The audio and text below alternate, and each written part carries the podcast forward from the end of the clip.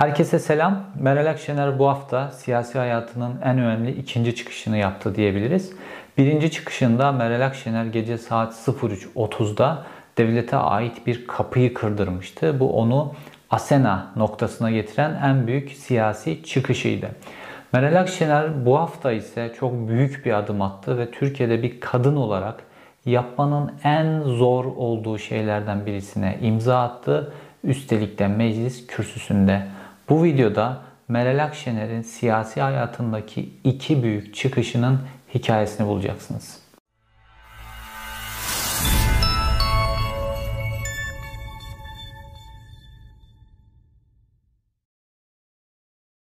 Gece saat 03.30'daki kapı kırma olayına birazdan geleceğim ama öncelikle sıcak konudan Meral Akşener'in bu hafta yaptığı konudan başlayalım. Geçen hafta e, yani Mart ayının ilk haftasında Meral Akşener'le ilgili bir tak çalışması yapıldı Twitter'da. Fosforlu Meral diye. Ve Meral Akşener bu hafta meclis kürsüsüne çıktı ve kendisiyle ilgili yapılan bu tak çalışmasını ifşa etti. Çünkü bu fosforlu Meral tak çalışmasını MHP İstanbul İl Başkanlığı, Teşkilatı ve Adalet ve Kalkınma Partisi'nin sosyal medya ağı Troll'de denilen bu ağ birlikte organize ettiler ve TAG'ın en üst sıralarına zaman zaman Türkiye gündeminde 3. sıraya kadar yükseldi ve binlerce tweet atıldı bununla ilgili. Meral Akşener'in Türkiye'de genel olarak kadınlar bu tip böyle namus meselesi ya da kadın kimlikleriyle ilgili, cinsiyetleriyle ilgili meselelerde üzerlerine gidildiğinde bu konuyu çok böyle konuşmak, değişmek ya da bu konuyu böyle cesurca kamuoyu önünde tartışmakta zorlanırlar Türkiye'deki iklim, Türkiye'deki ön kabuller, ön yargılar nedeniyle. Fakat Meral Akşener buradan kendisine vurulmasına, buradan partisine vurulmasına izin vermedi. Şimdi aslında Meral Akşener'e bu biçimde kadınlığı üzerinden yüklenmelerinin sebebi son anketlerdeki durum. Meral Akşener'in partisi %14'lere kadar tırmandı. Birden fazla Metropol, Avrasya vesaire birden fazla ankette yükseliyor. Zaten Bahçeli bu anket firmalarına da öfke e, saçıyor. Ve bu ne demek? %14 MHP'nin oyunu ikiye katlaması demek. Daha 2017 yılında Meral Akşener MHP'den ayrıldı ve 4 yıl gibi kısa bir süre içerisinde ayrıldığı partinin oyunu yeni kurduğu partiye ayrıldığı partinin iki katı noktasına getirdi. Bugünkü Türkiye şartlarında AK Parti gibi her şeyi domine eden bir ülke şartlarında. Ve geçtiğimiz senenin sonlarına doğru önce Devlet Bahçeli sonra e, Tayyip Erdoğan Meral Akşener'e çağrı yaptılar. Devlet Bahçeli yuvaya dön dedi. E, Tayyip Erdoğan işte İyi Parti'yi diğerlerinden ayırıyoruz. E, Millet İttifakı'nın içerisindeki diğer bileşenlerden ayırıyoruz dedi. Bir davetler geldi. Meral Akşener bu davetlerin hepsini elin tersiyle itti. Şimdi düne kadar milli yerli demişti Tayyip Erdoğan. Bahçeli yuvaya dön demişti filan. Düne kadar böyleyken, bir iki ay öncesine kadar böyleyken Meral Akşener şu anda kadınlığı üzerinden, namus üzerinden vurulan bir lider noktasına geldi. Peki bu fosforlu cevriye olarak bildiğimiz ve Meral Akşener'in fosforlu Meral dediği konu neydi? Şimdi burada Meral Akşener açık konuştu ve bu açık konuşmayı hiç kimse beklemiyordu. Ve Meral Akşener dedi ki bana MHP'nin trolleri, AKP'nin trolleri ve e, Milliyetçi Hareket Partisi'nin en tepesi. Bu lafı bana ilk kez Devlet Bahçeli söylemişti dedi ve fosforlu meral ya da fosforlu cevriye fahişe demektir dedi. Bana fahişe diyorlar dedi. Ve bütün bu çıplaklığıyla bunların utanmazlığını, korkaklıklarını yüzüne vuracağım diye ondan sonra torununa nesebi gayri sahih dediler. Ondan sonra ailesine kocasını aldattı dediler vesaire. Bunların hepsini bütün çıplaklığıyla anlattı ve işte size erkek demeye dilim varmıyor noktasına kadar getirdi. Şimdi Türkiye'de bir kadın olarak, bir kadın siyasetçi olarak meclis kürsüsünden bütün bu açıklığıyla bana fahişe dediler, açıklığıyla ve diyenleri böyle ifşa etmek çok kolay bir hadise değil. Türkiye'deki kadınlarla ilgili tabular açısından ve Türkiye'de kadınlara siyasi aranada özellikle yaklaşım açısından bu çok önemli bir noktaydı ve e, MHP ile AKP'nin bu sefer kadınlığı üzerinden Meral Akşener'e yüklenip sonuç alma, geri adım attırma ya da korkutma ya da onu itibarsızlaştırma hamlesini tamamen tersine çevirdi Meral Akşener Ve şu an bu lafı söyleyen, bu tagı açanların hepsi utanmaz, rezil konumuna geldiler. Ve Meral Akşener'in ne itibarından ne de e, topladığı oydan herhangi bir eksilme olmadı. Çünkü bununla açık biçimde yüzleşme cesaretini gösterdi. Bu siyasette açık biçimde yüzleşme her zaman sonuç vermiştir. Açık biçimde olayları konuşma her zaman sonuç vermiştir. Bu tip kadının üzerinden vesaire ya da başka konular üzerinden bel altı vurmalara karşı bu son derece önemliydi. Şimdi gelelim Meral Akşener'in siyasi hayatındaki ilk kırılma anına Meral Akşener'in ilk kez kendisini ispatladığı anda diyebiliriz. Gece 03.30'da kapı kırma meselesine bunun devamında Meral Akşener'le Süleyman Soylu'nun ilk kavgasını, 2000 yılındaki kavgasını ve Meral Akşener'e Süleyman Soylu'nun o yıl vurduğu darbenin de detaylarını anlatacağım. 6 Kasım 1996'da Susurluk kazası meydana geldi ve bütün gözler Mehmet Ağar'a çevrildi. Mehmet Ağar o zaman İçişleri Bakanı fakat Emniyet Müdür Emniyet Genel Müdürlüğü'nden İçişleri Bakanlığı konumuna gelmiş ve Susurluk kazasında hayatını kaybeden Abdullah Çatlı, ona verilen sahte e, Mehmet Özbey kimliği, pasaportlar filan bütün hepsinden Mehmet Ağar'ın e, ismi çıktı ve Mehmet Ağar 6 gün içerisinde istifa etmek zorunda kaldı. Yoğun medya bombardımanı altından bütün bu susurluk kirli ilişkiler Mehmet Ağar'a çıkması nedeniyle ve Meral Akşener hiç de böyle beklemediği biçimde ve çok hızlı biçimde ki Çiller'le o zaman arası iyi ama e, İçişleri Bakanlığı koltuğuna oturdu. Meral Akşener İçişleri Bakanlığı koltuğuna oturunca şunu fark etti. O dönem işte askerler Refah Yolu hükümetinden rahatsız ve Meral Akşener Mehmet Ağar'ın da Mehmet Ağar'ın getirdiği kadrolarında o dönemin askerleriyle işte 28 Şubat'ın generalleriyle organize biçimde çalıştığını keşfetti ve ilk karar olarak Mehmet Ağar'ın bütün kadrosunu özellikle emniyet teşkilatından kazımaya karar verdi Meral Akşener ve işe koyuldu. Meral Akşener'in tespit ettiği e, askerlerle çalışan en önemli kontak Emniyet Genel Müdürü Alaaddin Yüksel'di. Ve Meral Akşener Alaaddin Yüksel'i görevden İçişleri Bakanı olarak görevden almaya karar verdi. Fakat bu üçlü kararnameyle yapılıyor. Yani ilgili bakanın imza atması lazım, e, e, başbakanın imza atması lazım ve Cumhurbaşkanının imza atması lazım. Yerine birisini atayabilmek için. Şimdi Meral Akşener bakan oluruyla e, Alaaddin Yüksel'i görevden aldı. Fakat çok ilginç bir şey gerçekleşti. Türkiye tarihinde bir ilk. Alaaddin Yüksel Emniyet Genel Müdürlüğü koltuğunu bırakmadı. Çünkü arkasında Süleyman Demirel vardı. Süleyman Demirel Alaaddin Yüksel'in görevden alınma kararnamesinde yerine yapılan atama ile ilgili kararnameyi de imzalamıyordu. Çünkü askerler Alaaddin Yüksel'in Emniyet Genel Müdürlüğü'nden alınmasını istemiyorlardı. İşte burada Meral Akşener çok kritik bir dönüm noktasına geldi ve Türkiye bir ay süreyle çift emniyet genel müdürlüğüyle yönetildi. Alaaddin Yüksel atandığı Çankırı, Çankırı Valiliğine gitmiyor. Emniyet Genel Müdürlüğü makamını boşaltmıyor. Yerine atanan Hakkari İl Emniyet Müdürü ise Ankara'ya gelip Emniyet Genel Müdürlüğü koltuğuna oturamıyor. Böyle bir durum. Kriz iyice büyüdü, iyice büyüdü. Bir ayın sonunda Meral Akşener Kütahya'da bir gezideyken gezisini yarıda kesti. Kriz artık iyice zirve noktaya çıktığında ve bu konudan geri adım atmayacağını söyledi ve gece saat 03.30'da yanına bir ekip alarak e, Ankara Dikmen'deki Emniyet Genel Müdürlüğü binasına gitti. Emniyet Genel Müdürlüğü binasına gittiğinde Alaaddin Yüksel'in kapısı kilitli. Makam odasının yani Emniyet Genel Müdürlüğü makam odasının kapısını Emniyet Genel Müdürlüğü ya da görevden alınmış Emniyet Genel Müdürlüğü diyeyim. Alaaddin Yüksel kilitleyip evine gitmiş. Meral Yüksel kapıyı kırın talimatı verdi. Kapı kırıldı ve e, yanında getirdiği Hakkari e, Emniyet Müdürlüğü'nden atadığı kişiyi Emniyet Genel Müdürlüğü koltuğuna bizatihi kendisi oturttu. Ondan sonra Alaaddin Yüksel'in de makama kesinlikle sokulmamasına ilişkin kararları verdi. Emirleri orada dağıttı. Ve ondan sonra gitti.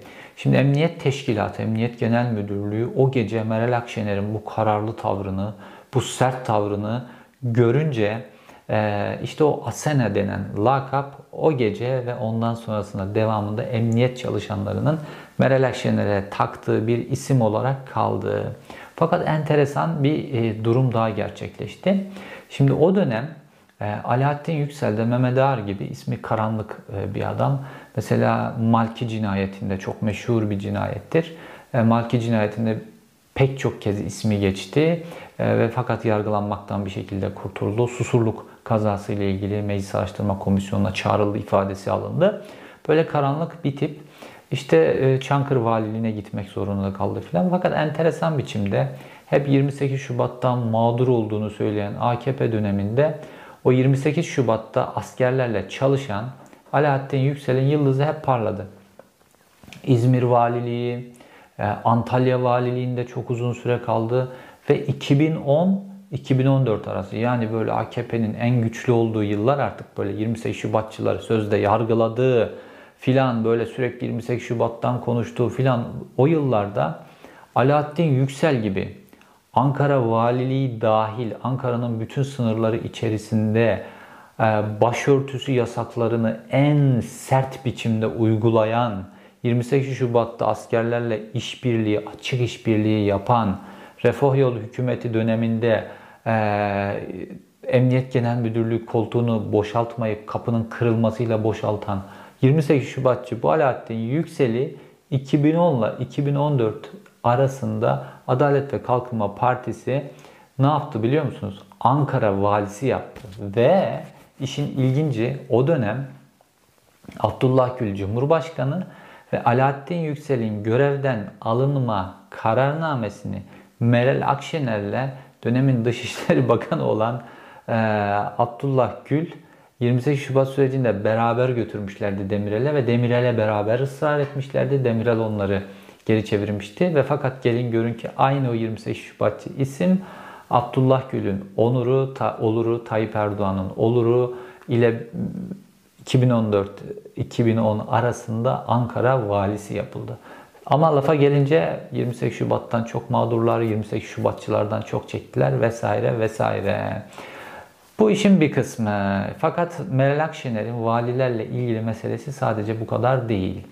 Alaaddin Yüksel'i o konumdan alınca İçişleri Bakanlığı personeli, valiler filan o dönem askerlerin çok meşhur bir irtica briefingleri vardı. İşte çok meşhurdur yargı üyelerini çağırdılar böyle yargı üyelerine iltica briefingi verdiler. Yargı yıllarca bunun nedeniyle eleştirildi işte cübbeleriyle genel kurmaya gidip askerlerden briefing aldılar. Bu nasıl yargı bağımsızlığı vesaire. Tayyip Erdoğan aynısını sarayda yaptı. Bütün o yargıtay üyelerini şunları bunları cübbeleriyle çağırıp o da briefing verdi orada. Ayrı konu. Aynı konu aslında. Meral Akşener o dönem e, siyasi iktidarın, askerlerin böyle baskısı filan o dönem 28 Şubat'ta askerlere direnen bir İçişleri Bakanı figürü olarak ortaya çıktı. Belki de hükümet içerisinde en çok direnen kişi böyle kadın olması, modern görünümü filan olması nedeniyle de eyvallahı yok böyle e, fazile refah partililer, refah partili bakanlar gibi. Ve dedi ki o dönem e, valilerden genel kurmaya gidip irtica briefingi alan olursa o vali görevden alacağım diye bir açıklama yaptı. Ve o dönem işte o meşhur generallerden bir tanesi Meral Akşener'le ilgili gidin o İçişleri Bakanı olacak kadına söyleyin onu Emniyet Genel Müdürlüğü'nün önünde yağlı kazığa oturturun diye o meşhur Meral Akşener'e söylemiş yağlı kazık e, lafını işte orada söyledi bu nedenle. Ve Meral Akşener 28 Şubatçılarla ilgili gerilimi devam etti. Meral Akşener'in aslında 7 aylık bir İçişleri Bakanlığı dönemi var orada. Kasım 1996'dan bir sonraki yılın Haziran ayına kadar orada 7 e, aylık bir İçişleri Bakanlığı dönemi var ama inanılmaz fırtınalı. Ve gelelim Meral Akşener'in e, önemli yine dönüm noktalarından bir tanesine Milli Güvenlik Kurulu'nda masaya bıraktığı kimine göre unuttuğu, kimine göre ise kasten oraya bırakıp almadığı çok önemli bir belgeye hükümetle askerler arasında çok önemli bir kriz Meral Akşener'in MGK'ya götürdüğü o kağıt nedeniyle unutulan kağıt nedeniyle çıktı. Şimdi o kritik Milli Güvenlik Kurulu toplantısına götürüyorum sizi. Tarihler 26 Nisan 1997. Tarihin en önemli Milli Güvenlik Kurulu toplantılarından bir tanesidir. İşte o meşhur 8 yıllık kesintisiz eğitim kararının konuşulduğu, uzlaşmaya varıldığı, hükümet üyelerinin kabul ettiği e, meşhur Milli Güvenlik Kurulu toplantısıdır. 8 yıllık kesintisiz eğitim kararı alınca ne oldu? İmam Hatipler, e, İmam Hatip mezunları üniversiteye gidemez hale geldiler vesaire vesaire. İmam Hatiplerin ortak kısmı fonksiyonsuz hale geldi, kapandı, şu bu. Uzun hikaye, orayı geçelim. O Milli Güvenlik Kurulu toplantısının bir üyesi olarak da Meral Akşener İçişleri Bakanı olarak masada. Ve toplantı yapıldı. Toplantıda askerlerle normal toplantılardan daha az gerilimli geçti. Çünkü Erbakan ve Tansu Çiller bu 8 yıllık eğitim meselesini, kesintisiz eğitim meselesini kabul etmişlerdi. Ve Meral Akşener ve e, diğer bakanlar toplantı bitip gittiklerinde e, Milli Güvenlik Kurulu'nun sekreteryası işte not kağıtları şunlar bunlar toplarken orada bir tane bir belge fark ettiler. Ve belgeye bakıl baktıklarında işte oradaki ilk alt seviyedeki assubaylar filan şok oldular. Silsile haliyle belge üst tarafa iletildi. Ve o belgeyi kimin unuttuğu çok kolayca tespit edildi. Çünkü o belgenin bırakıldığı masanın noktasında Meral Akşener oturuyordu. Milli Güvenlik Kurulu masasında ve Meral Akşener'in unuttuğu netti. Belgeye baktıklarında belgede önemli detaylar vardı. Ve bu detaylar bir şekilde bu belgenin meseleleri Hürriyet gazetesine de sızdırıldı o dönemde Sedat Ergin'e vesaire. Fakat istenilen kısmı belgede neler vardı? Belgede genel kurmaya giren çıkan önemli kritik isimlerle ilgili isim listesi. Milli İstihbarat Teşkilatı'na giren çıkan önemli kritik isimlerle ilgili isim listesi vardı ve askerler şunu düşündüler. Emniyet Teşkilatı'na Meral Akşener Genelkurmay'a giren çıkan kişileri izlettiriyor. Milli İstihbarat Teşkilatı'na giren çıkan kişileri izlettiriyor. Şimdi Hürriyet Gazetesi'ne şöyle verdiler konuyu. Emniyet işte askerleri fişliyor, MIT'i takip ediyor filan diye. Oysa orada o isim listesinde Hürriyet Gazetesi'nin o dönem yayınlamadığı, askerlerin hiçbir şekilde dinlendirmediği fakat Meral Akşener'in ne yaptığınızı biliyorum notunu ilettiği isimler vardı. İşte e, yargıdan isimler, mülkiyeden isimler, siyasetten isimler, işte o dönem beşli, çete denilen Türk İş, TİSK vesaire bu tip sivil toplum kuruluşlarının isimler. Yani o dönem Refah Yolu hükümetinin üstüne komple yüklenen toplumun çeşitli kesimlerindeki kimler varsa Bunların genel kurmay ziyaretlerinin isim listeleri, tarihleri, şunlar bunlar vardı. Aynı zamanda askerden MİT e, müsteşarlığına giden temaslarda bulunan işte böyle özel kuvvetler mensupları gibi filan böyle aynı şekilde Batı Çalışma Grubu çalışanları gibi bunların isim listeleri vardı ve Meral Akşener sözde hikayeye göre, Hürriyet'in hikayesine göre bunu masada unuttu. Fakat Böyle kritik bir notun Milli Güvenlik Kurulu toplantısında böyle kritik bir not normalde Meral Akşener'in çantasından bile çıkmaz. O not Meral Akşener mesaj yerine gitsin. Ne çevirdiğinizi biliyorum. Planı çerçevesinde o masada unutulmuş idi. Ya da tarihin çok büyük bir cilvesiydi. Ve ondan sonra işte hükümetle askerler arasında yeni bir gerilim çıktı filan. Fakat Meral Akşener burada durmadı ve esas büyük planla ilgili bir hamle yaptı. İşte o da Kadir Sarmusak skandalı denilen olay. Şimdi Kadir Sarmusak Deniz Kuvvetleri Komutanlığında vatani görevini yapan bir asker. Fakat normalde polis, işte emniyet teşkilatında o dönem polisler askerlik yaptırıyorlardı. E, polisken e, işte emniyette e, vatani görevini yapmak için askere gitmiş ve Deniz Kuvvetleri Komutanlığında görev yapmış. Ve Askerler sonra Meral Akşener'in e, getirdiği, Meral Akşener'in Çiller ve Erbakan üzerinden Demirel'e, Demirel'in de askerlere ilettiği belgeleri bu Kadir Sarmusak'ın sızdırdığını iddia ettiler. Ve Kadir Sarmusak'la birlikte dönemin e, Emniyet İstihbarat Teşkilatı e, Başkanı Bülent Erol Orakoğlu'nu tutukladılar. Yani onlar o askerlerin o hapishanede giydirdikleri mavi tulumlar vardır. Askeri hapishaneye konuldu ve mavi tulum giydirildi. Hani çok tartışılıyor ya evet bu ülkede Emniyet İstihbarat Daire Başkanı tutuklandı askerler tarafından ve mavi tulum giydirildi. Hani e, MİT müsteşarı ifadeye çağrılınca kriz falan çıkmıştı ya ama Emniyet İstihbaratın başkanı da MİT müsteşarı kadar bir adam ama buna bunu yapıldı yani unutuluyor her şey. Neyse Batı Çalışma Grubu denen bir grup var o, o dönem ve hükümete karşı bütün faaliyetleri işte bu az önce saydığım STK'lar, bazı siyasetçiler, e, hükümetin içerisinden, hükümet partilerinin içerisindeki siyasetçileri, milletvekillerini koparma faaliyetleri, Refah Partisi'ni kapatma ile ilgili Yargıtay'da yapılan faaliyetler, Anayasa Mahkemesi'ndeki faaliyetler bunların hepsini planlayan o Batı Çalışma Grubu ve bilinmiyor. Böyle bir grubun bilin ol, e, bilinirliği yok. Resmi kayıtlarda falan bilinmiyor fakat genel kuma içerisinde Çevik bir vesaire böyle bir grup kurmuş ve Emniyet istihbaratta bunu tespit etmiş ve Meral Akşener de bunun bilgisini alıp götürüp Erbakan ve Çiller'e vermiş. Onlar da götürüp Demirel'e vermişler. O, o da e, İsmail Hakkı Karadayı'ya vermiş vesaire böyle yeniden e, Deniz Kuvvetleri Komutanlığı'na vesaire gelmiş hadiseler. Ve Meral Akşener darbeyi orada deşifre etti. Batı Çalışma Grubu bir darbe planlıyor. Darbenin ayaklarını oluşturuyor. Toplumun çeşitli kesimlerinden, bürokrasinin çeşitli kesimlerinden bizim partimizin içerisinde bölünmeye neden olarak da bunu ifşa etti Meral Akşener ve bunu ifşa edince tabii büyük bir kriz patladı. Ondan sonra fakat e, fiili bir darbeye gidecek zeminde ifşa olması nedeniyle ortadan yok oldu ve belki de fiili bir darbenin kıyısından 28 Şubat sürecinde dönmüş olduk.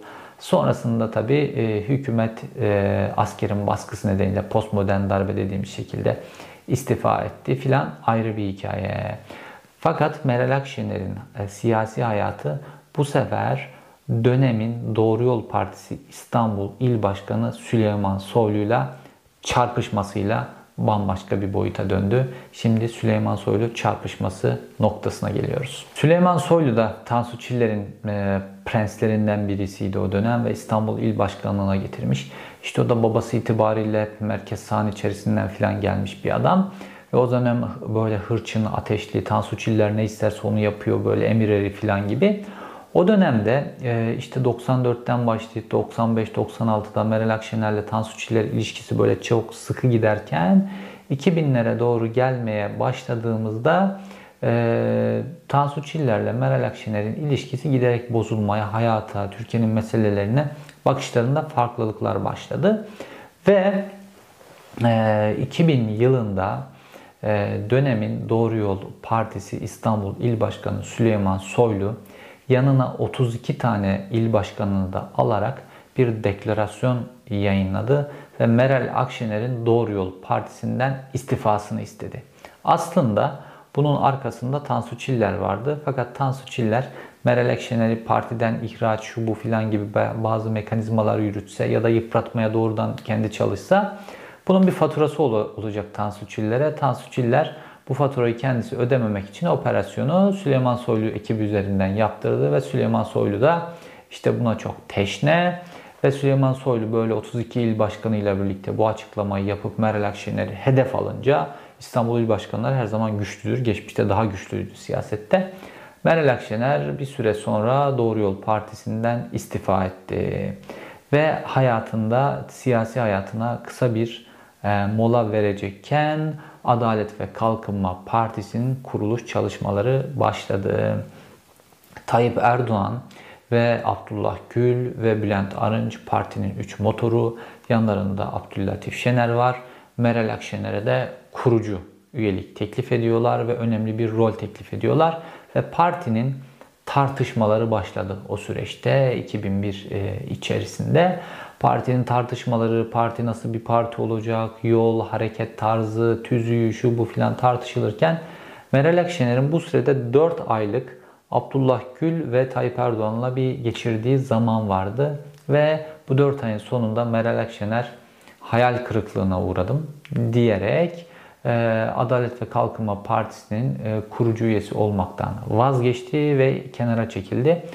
O parti kendi halinde ilerledi ve Meral Akşener daha sonra e, ülkü ocaklarında genç bir e, ülkücü olarak, ülkücü kadın olarak ilk siyasi hayatına başladığı sürece geri döndü ve Devlet Bahçeli'den Milliyetçi Hareket Partisi'ne katılımla ilgili bir çağrı aldı. Meral Akşener 2004 yılında Milliyetçi Hareket Partisi'ne katıldı ve böyle kamuoyu önünde çok bilinilir e, olma süreci e, Türkiye Büyük Millet Meclisi Başkan Vekilliği sürecinde oldu. Çünkü dediğim gibi İçişleri Bakanlığı, Akşener İçişleri Bakanlığı süreci çok çok çok tartışılıyor ama aslında 7 aylık bir süre. Yani o 7 ayda ne yapılır e, çok bilinmez.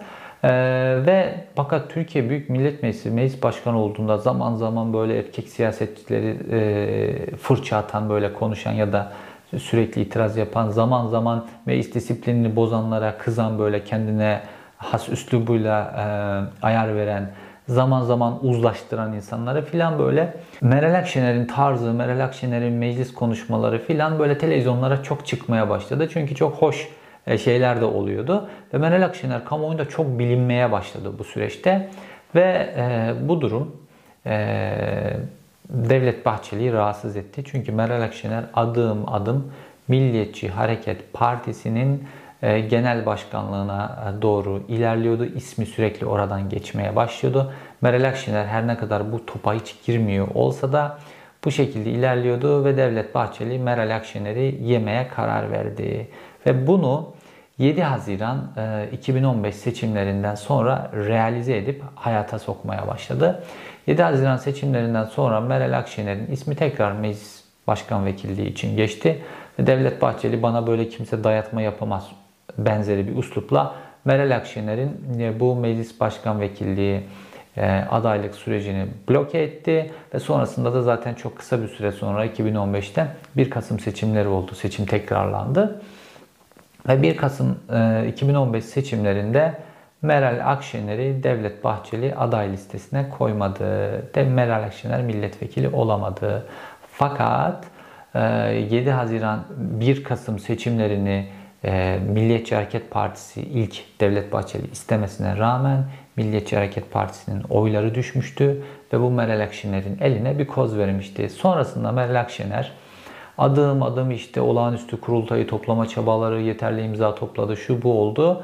Fakat e, Bahçeli ile Tayyip Erdoğan o süreçte el sıkıştıkları için çeşitli yargı oyunlarıyla, çeşitli kumpaslarla filan Meral Akşener'in Milliyetçi Hareket Partisi'nin başkanı olmasının önüne engeller koydular ve sonunda da Meral Akşener 2016 yılında Milliyetçi Hareket Partisi'nden ihraç edildi. Yargı kararıyla da bu tescillendi. Ve Meral Akşener siyasi hayatının bir dönüm noktası kararı daha vererek 2017 yılında İyi Parti'yi kurdu.